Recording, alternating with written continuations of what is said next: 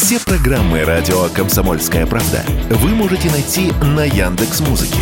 Ищите раздел вашей любимой передачи и подписывайтесь, чтобы не пропустить новый выпуск. Радио КП на Яндекс Музыке. Это удобно, просто и всегда интересно.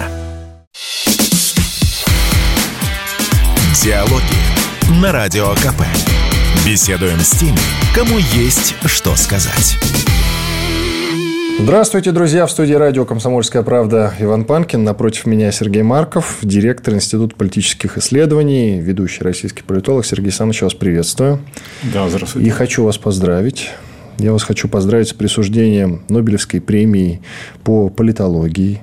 Я даже сейчас зачитаю официальный текст Нобелевский комитет подвел итоги тайного голосования о лауреате Нобелевской премии 23 года. Впервые в истории высшая награда за достижение в области политологии присуждена гражданину России. Цитата мы долго спорили, но заслуги господина Маркова в политических науках не вызывают сомнений. Он стал своеобразным мостом между Востоком и Западом. К его мнению прислушиваются в Москве, Вашингтоне, Пекине и других мировых центрах, сообщил председатель Нобелевского комитета Берит Рейс Андерсон. Я вас поздравляю. Жаль, Жаль, Сергей Александрович, что это новость э, с портала «Панорама». Да. А здесь э, надо сказать, что, во-первых, э, я хотел сделать маленький комплимент тоже Лаверды «Панораме», да, которая становится а, все более влиятельным информагентством. А, во-первых, потому что у них очень тонкое чувство юмора. И оно такое, как бы, вот, э, знаете, вот на грани. Их э, сообщения некоторые даже за правду э, воспринимают, Конечно, цитируют да. иногда, так вы знаете, как правдивые. Это отлично ребята все это выдерживают. А во-вторых, наш мир настолько абсурден, понимаете, сейчас стал, что грань между сарказмом и реальностью, она зачастую стирается, и они, собственно, на этом играют. Но ну, при этом, э, с моей точки зрения, нужно чувство юмора как-то сохранять в любых ситуациях, да, потому что оно позволяет немножко как бы э, выживать. Кстати, хорошо известно, вот там, почитайте Василия Теркина, э, во время тяжелых, так сказать, каких-то испытаний, люди, так сказать, которые находятся в центре этих тяжелых испытаний, сейчас очень часто сохраняют это чувство юмора очень правильно. И а, еще один момент, который я хотел сказать, что чем мне, так сказать, э, приятно было в этой шутке, да, то, что без сомнения во время всего этого кризиса скромный политолог Марков является самым цитируемым в мировых средствах массовой, массовой информации такое, да. российским экспертом. Почему? Как раз потому, что, во-первых, я стараюсь чуть-чуть с чувством юмора это говорить, ну, потому что, ну, требуется, вот наша жизнь требует немножко чуть-чуть э, чувства юмора. Плюс этот юмор, он позволяет как бы вот эту вот и абсурдность ситуации вскрыть, понимаете? В этом же, а, знаете, в чем теория, кстати, юмора, да? Значит, сразу скажем, а, почему? Вот что такое а, юмор там и смех, да? С точки зрения биологии, да?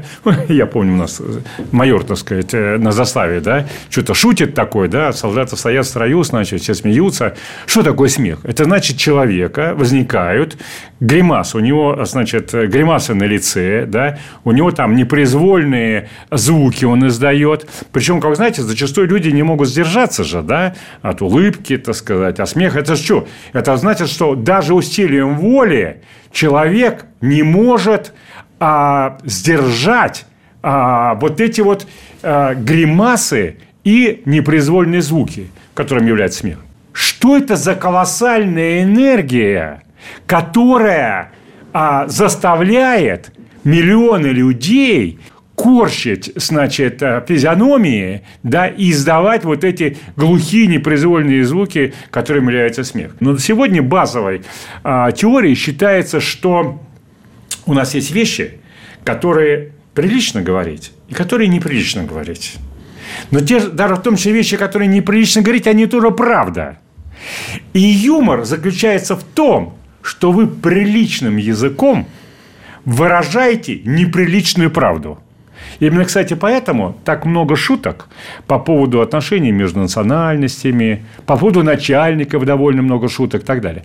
Вот а именно вот эта энергия, ее чувство юмора позволяет выразить. Когда легально получает возможность вырваться нелегальной энергии, которую человек э, э, копит. Из-за этого он и начинает вот так гримасничать непроизвольно и э, издавать непроизвольные звуки. Поскольку у нас много вещей, которые являются правдой, но которые мы по каким-то причинам, не то начальство не хочет, не то какие-то другие люди, там, в общем, по разным причинам боимся сказать, то чувство юмора позволяет это сказать. Найти, пробиться вот к истине, которую люди боятся сказать и даже иногда подумать. Вот вы упомянули Василия Теркина, Твардовского.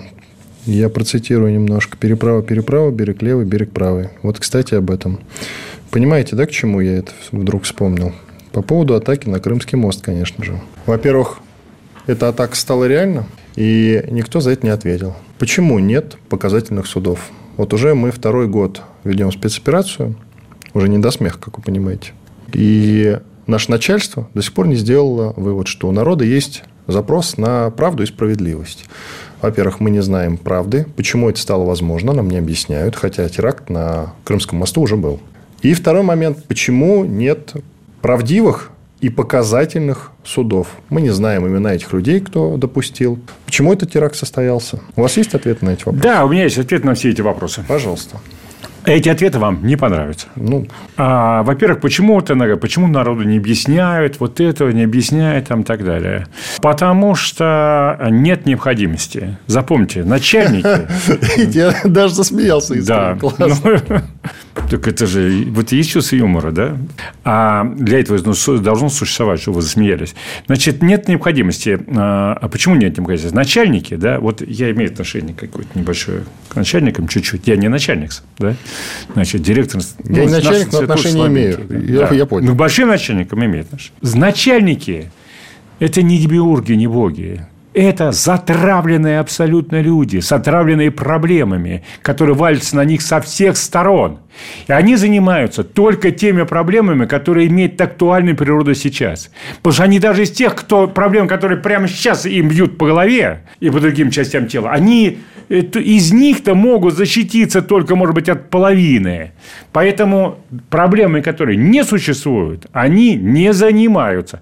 Кроме нескольких человек эти несколько человек, те, кто делают это по глупости, они скоро потеряют свои посты. А вот а, те, кто сохранят свои посты, они проблемами будущими и прошлыми не занимаются, а только проблемами настоящего. Значит, сейчас поддержка населения по отношению руководства страны, она примерно там где-то 80-90%. Э, поддержка СВО тоже в основном где-то около 80%. Поэтому объяснять ничего не надо. Вот если эта поддержка упадет, туда, 50, к 60, тогда все начальники займутся этой проблемой и будут вам все это объяснять. А сейчас исходит из того, что мы свои планы будем и логику своих действий будем сейчас скрывать максимально, чтобы, в всяком случае, ее а, враг а, максимально а, не узнал. Вот поэтому этими объяснениями сейчас никто заниматься не может. И чуть-чуть этими объяснениями занимается вот, э, ну, как мы сейчас с вами здесь по радио «Комсомольская правда», там, там на ток-шоу, так сказать, этим занимается тоже как объяснение. А так, в основном их не объяснять. Это первая причина.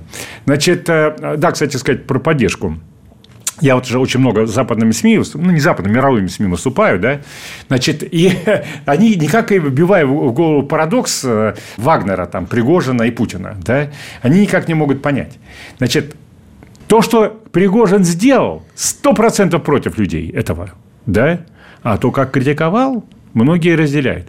Но при этом Пригожин рассматривается не как альтернативная политическая фигура, а как всадник апокалипсиса, как предвестник хаоса. А мы все помним этот хаос, так сказать, 90-х годов. А еще хаос был еще в начале 20 века гражданской войны. Поэтому, видя Пригожиных, скачущих на горизонте там и другие есть кандидаты, да, население готово сложить, сложить руки в молитвенном жесте и сказать, Владимир Владимирович, спаси, пожестче, пожестче с ними со всеми. Вот так это объясняется передок. Поэтому поддержка населения очень большая. Поэтому, раз большая, то объяснять э, особенно э, ничего не надо. Пауза. Иван Панкин и Сергей Марков, директор Института политических исследований. Через две минуты продолжим. Диалоги на Радио КП. Беседуем с теми, кому есть что сказать. Иван Панкин и известный политолог Сергей Марков, директор Института политических исследований. Мы продолжаем. Вот мы остановились на зерновой сделке. Мы из нее вышли, а может и приостановили, кстати. Вот вы что скажете? Вернемся в зерновую Значит, сделку? Там много-много чего можно сказать. Да? Ну, во-первых, э, как сказал, население ненавидит зерновую сделку, хотя сама она выгодна, но поскольку она не выполняется... А в чем выгода-то? А, выгода-то в том, что а, мы а, по этой сделке мы должны экспортировать э, где-то примерно в пять раз больше, чем Украина.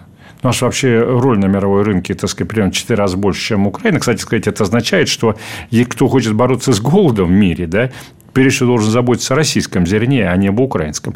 И плюс еще у нас есть большой добавок в виде минеральных удобрений, которые тоже являются важным, а, а, важным э, источником экспорта. То есть, э, мы, э, во-первых, много должны доходов получить от нее, а во-вторых, мы должны как бы ну, размягчить эту ситуацию с санкциями. То есть, проще сказать, какие-то наши партнеры в Индии и Китае, они могут, условно говоря, вводить нам оборудование, а может быть и танки какие-то, да, но при этом оформлять это тоже как зерновую сделку. Вот примерно вот такая как бы. Поэтому нам это выгодно. Ну, конечно, знаете, я вот э, сегодня э, туркам давал тоже интервью на счет. Это как, знаете, а, покупка Турции газа российского. Выгодно? Выгодно. Но если бы Россия деньги взяла, а газ не дала, было бы это Турции выгодно? Нет. Точно так же и здесь. Какая нам выгода, если мы только выполняем ее, а Запад ее не выполняет? Ну, он заблокировал там банки, страхование судов, перестрахование, суда, порты, так сказать. Короче, все позаблокировал, ничего, так сказать, фактически не дает. Поэтому она нам в теории выгодна, на практике оказалось невыгодно, а люди ненавидят, почему мы ее продлевали, несмотря на то, что это издевается над Россией. Сейчас расскажем, в чем стоят западные планы в отношении этой сделки. Значит, они хотят вести переговоры и под видом этих переговоров сделать так, чтобы мы ее не срывали на деле, только на словах из нее вышли. Зеленский прямо говорит, он говорит, Россия – ничтожная слабовольная страна, бесхребетная. Ее не надо принимать во внимание. Надо ее, значит, просто игнорировать. А просто вывозить это зерно, а, значит, и не обращать внимания на этих а, куколд. А, вот в чем как бы его позиция. А западник говорит, а давайте мы еще добавим к этому обману России еще и свой обман. Будем вести с ней переговоры о том, как мы это будем все-таки... Будем 3-4 месяца вести переговоры, чтобы потом их большие начальники вышли к населению через 3-4 месяца, опять развели руками, сами сказали, нас опять обманули. А население, чтобы сказала Россия, да зачем нам нужны начальники, которых все время обманывают, и которые себя позволяют обманывать, и снизили в результате поддержку политического руководства страны. Вот какой план. Не кажется... Мы турецкие суда топить будем? Я думаю, что турецкие суда мы топить не будем. А если они в наглую будут Значит, проходить? Э, вот это, кстати, одна тоже из э, мечт, так сказать, э, Зеленского и западников, чтобы было столкновение между российскими и турецкими Турецким. черноморскими флотами. И Стрелков, поговорим об этом чуть позже, написал, что неизбежна война с Турцией в перспективе. Ну, продолжайте, пожалуйста. Да. Это мечта Зеленского и западников. Мечта Зеленского. Но нам-то нужно просто разбомбить инфраструктуру. С удовольствием узнал о том, что были мощные удары мэра Одессы. По Одессе вы Да, ну, там несколько часов назад сообщил. Нам говорят, том, что... что, с одной стороны, это в рамках э, выхода из зерновой сделки сделано, по зернохранилищам ударили и по портам. С другой стороны, нам говорят, что это удар возмездия за теракт на Крымском мосту. Удар возмездия, кстати, мне кажется, неудачная это вообще формула выбрана, потому что люди, вот все говорят, не надо э, удара возмездия. Нужно, как вот сказал депутат Олег э, Морозов, нужна симфония возмездия. Да? То в смысле, что возмездие, возмездие, возмездие каждый день. Вот все это возмездие, у нас достаточно все это. Бить, бить и бить. Вообще нужно ударить э, по вот этим инфраструктурам не потому, что они ударили по Крымскому мосту, а потому что там враг, он должен быть уничтожен. Плюс, когда наши говорят, вот мы ударили по тому месту, месту, где готовили беспилотники. Все говорят, а что же вы не ударили по этому месту, если вы знали про него до того, как оттуда вышли беспилотники для того, чтобы по Крымскому мосту? Да что это за слабоволие это такое? Я думаю, что это не так. Я думаю, что скорее наша информационная э, команда, так сказать, плохо это, все это дело объяснила. Так или иначе, а вот эта вот э, идея с ударом возмездия, она как бы воспринята населением не очень позитивно. Потому что они говорят, что мы что, только будем теперь по-настоящему ударять после того, как они сделают теракт на Крымском мосту там или против Кремля, что ли? Неправильно. Правильно идти вперед и побеждать. Э, таким образом, возвращаясь еще опять к рефрену очевидному, люди требуют жестче надо жестче. Так э, почему вы считаете, что не дойдет до ударов по турецким судам? По турецким судам не дойдет, потому что Турция играет для нас очень важную роль, поскольку именно если через она в наглую, Турцию... я понял вашу мысль, а если она в наглую будет проходить? Если он нагло будет проходить, то мы постараемся разбить инфраструктуру портовую для того, чтобы им неоткуда было загружаться. Так, хорошее предположение. Да. Либо ударить непосредственно в порту, где, в общем, там ответственность скорее портовая. Я не знаю, читали ли вы Стрелкова. Он тут написал довольно громкий пост у себя в телеграм-канале по поводу неизбежной, как он говорит, войны с Турцией в перспективе.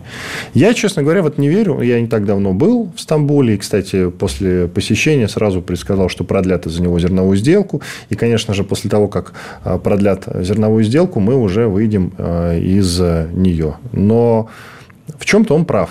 Зажата наша группировка в Сирии.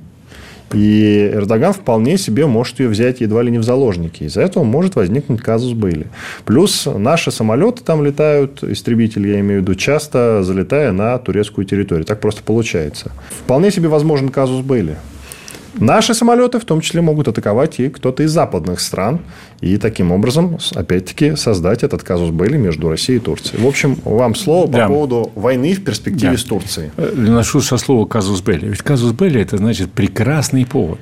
Что значит прекрасный повод? Это значит, что причина-то другая. Для... А просто повод искали. И вот нашли красивый повод. И решили тогда начать войну. А здесь причины нет – для конфликта между Россией и Турцией. Обе страны заинтересованы в очень хороших отношениях друг к другу и очень боятся плохих отношений друг с другом. И это Но, правда, я да. подтверждаю. Вот, э, э, ну, например, вот э, там С-400, да, вот там, почему туреки покупают? Потому что вот даже если продадут американцы им Патриот, они от там Ирана-то или, так сказать, от Израиля, они могут защитятся, турки Патриотом. А кто защитит президентский дворец Эрдогана, когда по нему будут бить про американские и турецкие пилоты, как они, собственно, и били уже. Только тогда заблокируют эти американцы Патриот и разобьют этого э, Эрдогана, а дворец его самого убьют и свергнут. А вот российские С-400 не заблокируют, они его защищают. Поэтому, и даже, кстати, сделку мы продлили это только из Эрдогана еще на два месяца. Да, да, да, поэтому, в мае вы Поэтому для Эрдогана Россия союзник который помогает ему держаться от вла... удержать власть. Да, но он, ему... Э, как правило, как-то плюет на это союзничество, не находите? Эрдоган крутой политик. А крутой политик должен иногда делать рискованные вещи. Понимаете? Если он рискованные вещи не делает, он э, как бы не интересен людям, он не крутой. А когда вы делаете иногда непредсказуемые радикальные вещи – то вы можете попасть в яблочко, а можете ошибиться. И вот политики, условно говоря, сильные, заключается в том, что они делают радикальные вещи, на 80% попадают в яблочки, неожиданно для всех. Но бывает там на 20% ошибается. Не, не будем портить с его помощью отношения, забудем этот случай, как будто его и не было. Нам забыть это сложно, но с их стороны это именно так. Они не хотят, чтобы ухудшались отношения с Россией. Это вот было абсолютно четко заявлено. Но нам тоже невыгодно, поскольку Турция – это главный канал обхода всех антироссийских санкций. Турция, Китай, Объединенные Арабские Эмираты, Индия – вот, наверное, четверка ключевых стран, через которые это, это происходит. Причем, как мы видим, Эрдоган козу западникам поставляет э, регулярно в этой связи. Но именно потому, что Россия и э, Турция, формально оставаясь нейтральными, фактически являются союзниками в этой ситуации, именно поэтому Зеленский и западники и хотят использовать вот эту вот э, кризисную ситуацию зерновой сделкой для того, чтобы сделать конфликт и обрушить эти фактически союзнические отношения. Коротко, мы все-таки вышли, чтобы вернуться или нет? Мы э, вышли из зерновой сделки, чтобы добиться ее выполнения а в том числе, а, значит, сделать, чтобы это выгодно было для нас. Еще раз, сама все зерновая сделка если бы западники выполняли, была бы выгодна очень для нас. И чтобы настоять на своей политической воле. Иван Панкин и Сергей Марков, э, директор Института политических исследований. Диалоги на Радио КП. Беседуем с теми, кому есть что сказать. Продолжаем диалоги в студии радио «Комсомольская правда» Иван Панкин. Напротив меня Сергей Марков, директор Института политических исследований, один из ведущих политологов России. Сергей Саныч, а что у нас за довольно некрасивая, как сообщается, история с Ираном? Ситуация следующая. Они нам заплатили деньги и уже их перевели за самолеты. Но самолетов не увидели. И денег тоже. А Иран, я напоминаю, вроде как наш стратегический союзник. Я честный политолог, ко всему прочему. Да? Если не знаю, так я вот так честно и публично говорю, что некоторые вещи я не знаю. Я должен постараться понять. Что я знаю? Могу сказать, что многие это не знают. Давайте. У России кризис в отношениях с Ираном. Он а, наиболее ярко проявился неделю назад. Российский посол был вызван в МИД Ирана. В иранских средствах массовой информации идет массовая антироссийская сейчас кампания – это связано с подписанием России а, меморандума с Советом а, арабских государств Персидского залива.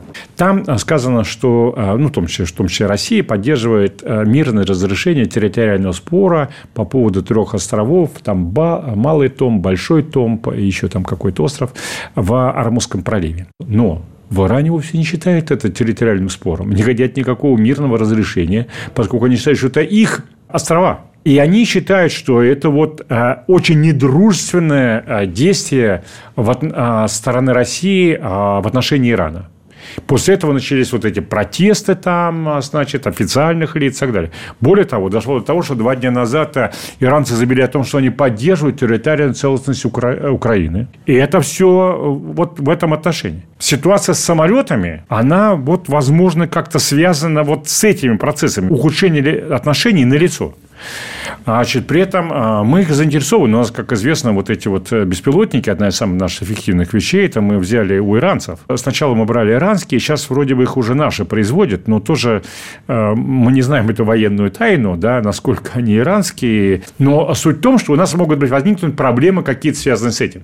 Плюс нам, ну, мы хотели давно у них ракет взять, да. Ракеты иранские хороши тем, что они очень дешевые. Они просто, поскольку делали их в условиях санкций, специально сделали их подешевле. А сейчас нынешняя ситуация ситуация, война показала о том, что нужно просто огромный массив этих взрывчатых веществ, максимально они должны быть дешевыми. Более того, я могу сказать, у нас кризис в отношениях с Азербайджаном развивается сейчас. Тоже наш один из ближайших союзников, так сказать, друзей. Лидеры Азербайджана и Армении встретились в Брюсселе, а, и там, как бы, с нашей точки зрения, э, плохие решения, так сказать, были. И мы высказались в отношении Лачинского, э, пропускного пункта пограничного азербайджанского, что мы требуем его убрать. Никогда раньше до этого не говорили. В общем, короче, вот этот кризис реализовался. Опять же было заявление МИДа был а, вызван а, азербайджанский посол, так сказать, у нас здесь. У нас здесь тоже развивается кризисная ситуация.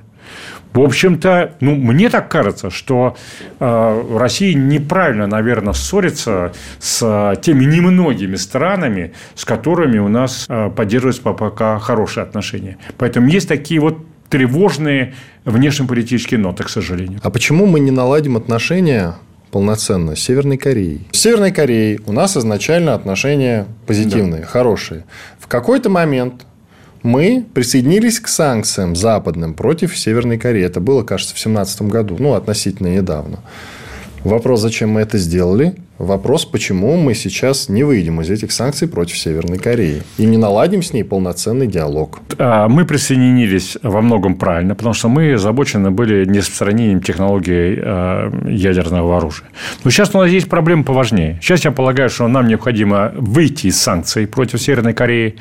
Вот у нас есть люди, которые говорят, ну, мы должны максимально быть, так сказать, конструктивными со всем миром, думать о всеобщей безопасности. Хватит думать о всеобщей безопасности. Мы должны думать о своей безопасности. Мы должны думать о безопасности Щебекина, безопасности Белгорода, безопасности Крымского моста, безопасности Мариуполя, безопасности Херсона и Запорожья, чтобы они были в безопасности под контролем российской армии. Херсон вот. еще освободить, кстати. Да. Вот об этой безопасности мы должны думать. Поэтому я лично считаю, что давным-давно настал и перезрел вопрос выйти полностью из этих санкций, заключить экономический, возможно, военно-политический союз.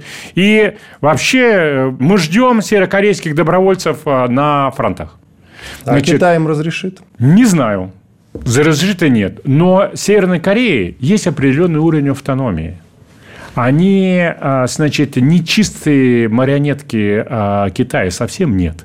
Это крутая сторона, которая, так сказать, э, свои интересы преследует, и она очень заинтересована в том, чтобы их добровольцы появились на фронтах. Потому что у нас идет современная война, а им, их генералам нужен опыт – и офицерам нужен опыт современной войны. Северокорейская армия, которая повоюет на Запорожском фронте, она будет на порядок сильнее через, через два года и выполнять задачи по защите Северной а, Кореи, чем она а, может сделать это сейчас. Значит, я имею в виду а, их стратегия какая у них вообще. Дело в том, что э, Сеул находится где-то 40 километров от границы, да, и они каким образом северокорейцы вообще защищаются от возможной американской агрессии. Все же понимаете, американцы сильнее намного, там, Южная Корея сильнее и так далее.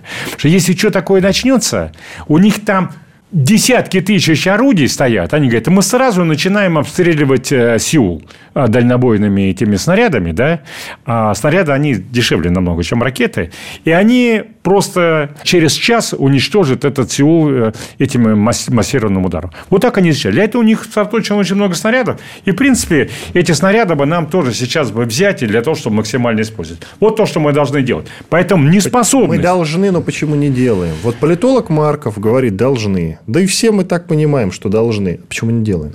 Потому что, я думаю, и Китай э, скептически относится к этому. А мы ждем разрешения. Мы хотели бы, не то, что ждем разрешения, мы хотели бы решение по Тихоокеанскому региону принимать с учетом интересов Китая, как мы хотим, чтобы свои решения по европейскому региону Китай принимал а, с учетом наших интересов. И смотрите, какая ситуация получается. Но, но в принципе, мы, ну, слабовато мы, ну, слабовато, поэнергичнее, пожестче нужно. Мы слабоваты. Мы не слабоваты, мы слабовато действуем действуем. А, вот он. Мы значительно сильнее на самом деле, чем кажемся. Смотрите. Как мне кажется. Ситуация вырисовывается следующая. Мы сейчас на пороге конфликта, пусть и дипломатического, но тем не менее, с Ираном. При этом, хотя он нам гадости никаких не делает, при этом мы всячески дружим с интриганами из Турции. Вот интриганы, интриганы, но мы как бы вот делаем вид, что ничего не происходит. А с Ираном мы ругаемся. Я напомню, что между Ираном и Турцией есть некий, ну, есть конфликт. Хотя Владимир Путин где-то примерно год назад вместе с тем же Эрдоганом летал в Иран, что на самом деле довольно сенсационное событие. Также и с Северной Кореей. С одной стороны, нам Китай друг, да, союзник, в каком-то смысле хоть и ситуативный партнер. Но между тем мы не можем взять и наладить полноценно, я думаю, что именно Китай нам этого не дает сделать, мы не хотим с ним ругаться, с Северной Кореей. А вы говорите, нам надо пожестче быть. Хм. Все же решения очевидны, да? Вот да. они ходы. Ну, в это надо пожестче. У нас, знаете, до сих пор вот этот вот э, комплекс неполноценности перед европейцами. Вот здесь уж согласен. А европейцы тут при чем? Объясню. У нас комплекс неполноценности перед европейцами, поэтому то, что европейцами считается плохое, мы как бы стесняемся назвать их своими друзьями. Вот те, кого они, так сказать, э, поставили э, клеймо, что это плохо, да, вот мы стесняемся с ними по-настоящему дружить. Вы не ответили, почему мы стесняемся, и это все-таки... Комплекс неполноценности. Я Черт. не согласен. Стесняемся, потому что не хотим переходить дорогу. С Ираном, потому что не хотим переходить дорогу Турции. С Северной Кореей, потому что не хотим переходить дорогу Китаю. Разве нет? Если не хотим переходить дорогу... Нет, это вопрос. А, это не для рассуждения, это вопрос конкретный. Ну, я отвечаю на него. Если не хотим переходить дорогу, то это и, может быть, и разумно было бы, да? потому что нужно посчитать, что там, что там выгоднее, что невыгодно. Здесь, мне кажется, а, ситуация не в том, что мы из двух вариантов да, выбрали то, что нам кажется более выгодным, а может быть, нам вот с вами сейчас кажется, что здесь начальники чуть ошиблись. Нет. Мне кажется, здесь ситуация в том, что политической элите по-прежнему живо низкопоклонство перед Западом вот. внутри. И от этого комплекс неполноценности, и этого стесняются дружи, называть друзьями тех, кого европейцы, наши враги называют. Причем я вот сюда пришел, я вот здесь вот с вами рядом встречался с э, дипломатом, одним из европейских дипломатов. Да, ну, мы с ним обсуждали, как что, чего-то. Угу. Он спрашивал меня, вот э, как вы относитесь там вот к украинским этим сюжетам, какой может быть компромисс, да? Ну, какой, с нашей точки зрения, говорю, вы предатели демократии. Вы навязали откровенный репрессивный режим там, да? Ну, зачем нам заискивать перед людьми, которые лгут постоянно, которые наши враги, и которым руками наших русских братьев с Украины убивают наших людей здесь. Не надо заискивать. Жестче надо. Пауза. Иван Панкин, Сергей Марков, директор Института политических исследований. Диалоги на Радио КП. Беседуем с теми, кому есть что сказать. Продолжаем, друзья, диалоги. В студии радио «Комсомольская правда» по-прежнему Иван Панкин. Напротив меня Сергей Марков, один из ведущих российских политологов, директор Института политических исследований. Вы сами заговорили про российские элиты, за язык вас никто не тянул. Давайте продолжим эту замечательную, весьма волнующую тему. А почему у нас элиты по-прежнему ориентированы на Запад? Есть у вас ответ? Вот у нас всплыла история с, ну, не то чтобы представителем элиты, я Исымбаев. про Елену Исымбаеву, конечно же, говорю. Между прочим, я не родом из Волгограда, но жил там долгое время и даже в один манеж не ходил. То есть я с ней чуть-чуть косвенно шапошно знаком. И она, как выяснилось, имеет отношение к Министерству обороны, даже звание, кажется, майора. Сейчас она открещивается от этого всего всячески. Более того, продолжает работать и хочет работать в Международном олимпийском комитете. Признает себя гражданином мира. Что касается вот этого пункта, я не знаю, хорошо это или плохо. Но вот по поводу МОК и по поводу отречения от Министерства обороны и жизни на Западе, наверное, все-таки можно назвать предательством. Мы же э, воспитывали предателей. Это что? Два десятилетия. Ну, наша система образования все воспитывала предателей. Это у нас как? средства массовой информации... Что имеете воспит... в виду? Ну, как? Оно же, у нас же говорили, что ну, Родина – это не так важно. Важно, значит, что вот э, личностный успех, да? Ну, как? Мне такого не говорили. Не, ну, вам, может, мы успели, так сказать, получить образование что-то в полусоветское время, да? А так у нас вот э, все было ориентировано на то, чтобы э, вот спортсмен – это бизнесмен во многом, зарабатывает так, он вот ориентирован на то, чтобы успех, так сказать, иметь, вот эти Олимпийские игры. Ну, а так, э, чуть сбоку, э, этот флаг там э, и так далее. Путин как пытался немножко чуть-чуть там переломить вот с этим делом, там много занимался спортивными делами. Но, в принципе, вот эта установка, она и в элите осталась о том, что, прежде всего, личностный успех, успех имеет значение. Нужно вот брать пример самых успешных стран. А для них там не имеет значения гражданство. Вообще, у нормального человека должно быть несколько гражданств. Э, недвижимость в нескольких э, регионах. А дальше возникает такая вот э, ситуация, ловушка, что ли, такая возникла, да? Вот представители элиты-то. У нас огромный разрыв в доходах между бедными и богатыми, как вы знаете, один из рекордных в мире. Значит, и вот люди, которые получили эти огромные доходы, им, чтобы оправдать то, что у них такие большие доходы, в общем-то, в стране, где большинство живет небогатые, нужно себя сказать, ну как вот это быдло все, вот это, это народ, они такие полуалкоголики, а мы вот такие граждане мира, здесь вот чуть ли не посланцы э, мировой цивилизации, европейской цивилизации, здесь э, правим этим вот Э, темным э, полуалкогольным народом. А, вот такая как бы установка, она глубоко моральна. У Литы есть идеология, называется цинизм. Это цинизм, он связан как раз с тем, что они, когда богатели, страна нищала.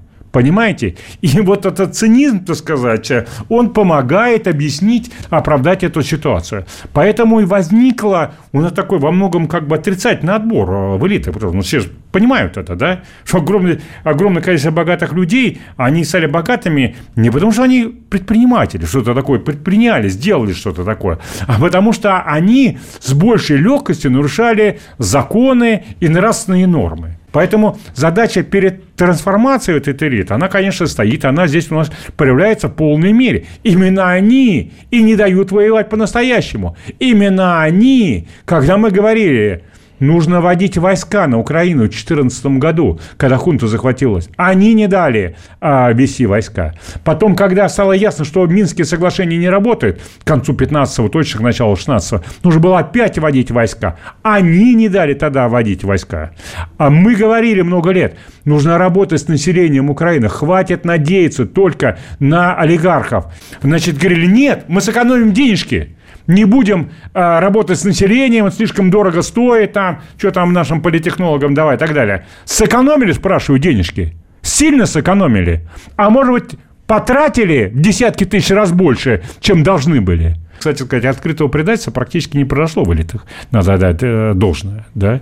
Это э, позитивная вещь. Но то, что они буквально виснут гирями на руках у президента, не дают ему принимать э, э, необходимые, назревшие и перезревшие решения, это то уж точно. Владимир стряхните их выгоните там тех, кто виснет гирями на ваших э, ботвортах. Его слова. Бояре плохие. Как же он сказал-то, помните, была такая фраза? Значит, Царь хороший, бояре плохие. Вот, вот, вот, да. вот, вот, вот. Народная мудрость, да, такая. Да-да-да, он ее говорил, помните? Да, да, да. Он да. не снимает с себя ответственность. Ну да, молодец, не снимает, да, да. А мы снимаем. Почему не встряхнул до этого? Я же говорю, гуманист. Это не ответ. Это ответ. Он пришел с одной из главных идей, когда пришел к власти, Путина была. Он говорил, что пускай люди поживут по-человечески. То их заставляли страдать и жертвовать чтобы ради коммунизма. Потом оставляли страдать и жертвовать ради капитализма. Не надо, чтобы наши люди страдали и жертвовали. Пускай они поживут более-менее нормально. Поэтому он не сторонник репрессий, так сказать. Даже когда они, может быть, иногда и, и необходимы. Потому что он понимает, что э, репрессии начнутся против правильных, э, так сказать, ну, зловредных людей. Да? Через какое-то время сами эти вредители зловредные будут руководить этими репрессиями, их порядочных людей репрессировать. Тоже такая логика есть во всех странах, у нас она была. Поэтому сама по себе вот я как бы ну, с пониманием отношусь вот к этой к установке Владимира Владимировича о том, что не перенапрягать народ, но Ситуация уже перенапряженная. Вот. Уже нужно сменить, скорректировать стратегию. Ну и ж точно сбросить людей, которые виснут на ботвортах. Владимир Владимирович, а имена назовете? Кто, по-вашему, висит? Вместо конкретной фамилии, скажем так, у нас, если надо, товарищи, кому надо, обратитесь, я вам список напишу. Класс. Пишите в личку Маркова теперь. Я вам в личку напишу. Просто по секрету расскажите. Потом.